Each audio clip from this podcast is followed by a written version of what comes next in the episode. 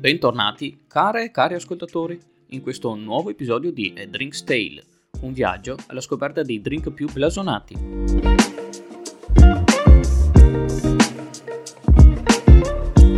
Oggi parleremo di un aperitivo, un pre-dinner d'eccellenza, un after dinner in caso di necessità, fedele compagno in ogni stato d'umore, dal colore rosso rubino intrigante. Un cocktail secco e corposo, amaro nel finale, nobile come che lui che lo ha creato. Parliamo del Negroni.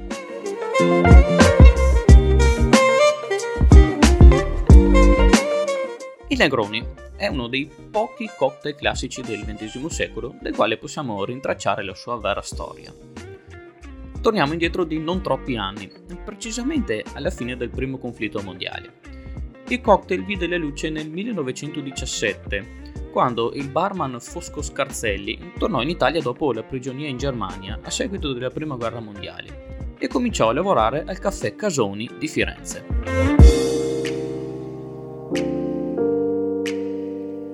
Un bel giorno si presentò il conte Camillo Negroni, che in quel periodo aveva una voglia vigliaca di qualcosa di più forte, e chiese a Scarzelli di rafforzare il suo cocktail preferito, ovvero l'americano. Ma quindi cosa decise di fare il nostro Fosco? Un tocco di classe. Scambiò l'acqua frizzante con un goccio di gin e in 448 venne creato il Negroni. Per distinguerlo però dall'americano, optò per aggiungere una fetta di arancio invece che la solita fetta di limone.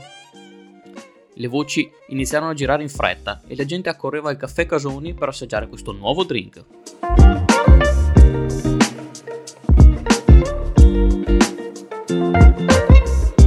Seguito della notorietà che ebbe il drink, la famiglia Negroni cavalcò l'onda del successo e fondò a Treviso la Negroni Distillery. A seguito lavorarono duramente per industrializzare la produzione del Negroni. Attualmente la distilleria è ancora aperta, però è di proprietà di un'altra famiglia.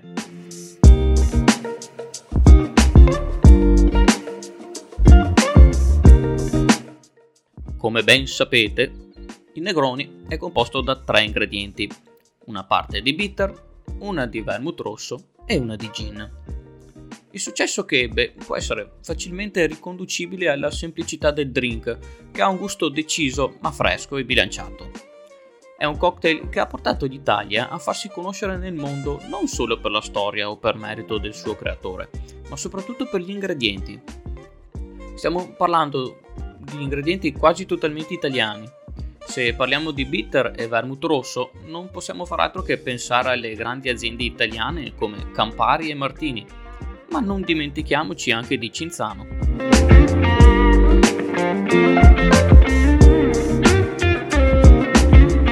Venti, venti, venti, venti, ma cosa c'entra sto 20?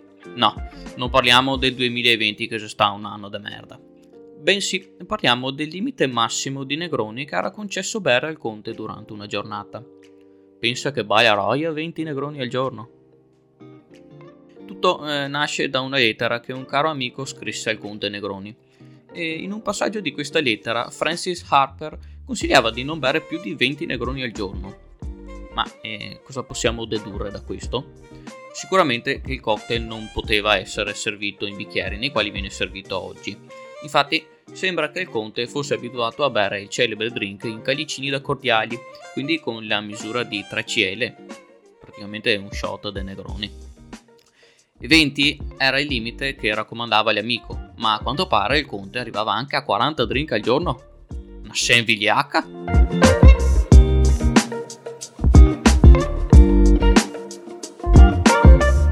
Non tutti i mali vengono per nuocere, dicono tanto che dagli errori possono nascere anche delle ottime invenzioni, e questo è il caso del Negroni sbagliato.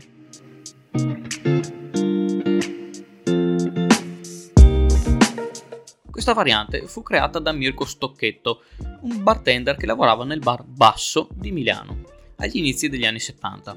Ma eh, cosa successe effettivamente? Stocchetto, durante una preparazione, confuse la bottiglia del gin con una di prosecco ed ecco a voi la nascita del Negroni sbagliato, una versione più leggera e meno complessa, dovuta anche grazie alla presenza delle bollicine.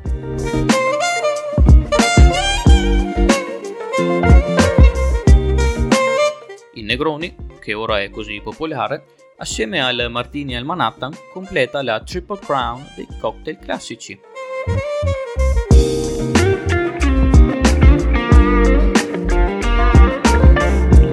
Ed ora dunque, senza perderci troppo in chiacchiere, passiamo all'angolo dei consigli musicali da abbinare gustando il vostro Negroni. Cominciamo con My Sweet Lord di George Harrison. Continuiamo con Mentira di Manu Chao. A seguire Follow God di Kanye West. Proseguiamo con Black Spider-Man di Logic. E terminiamo con Canned Heat di Jamiroquai.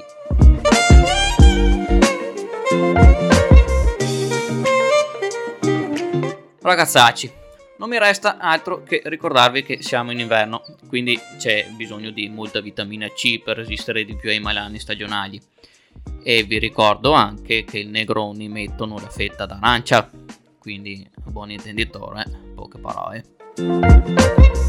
Alla prossima puntata di A Drink's Tale.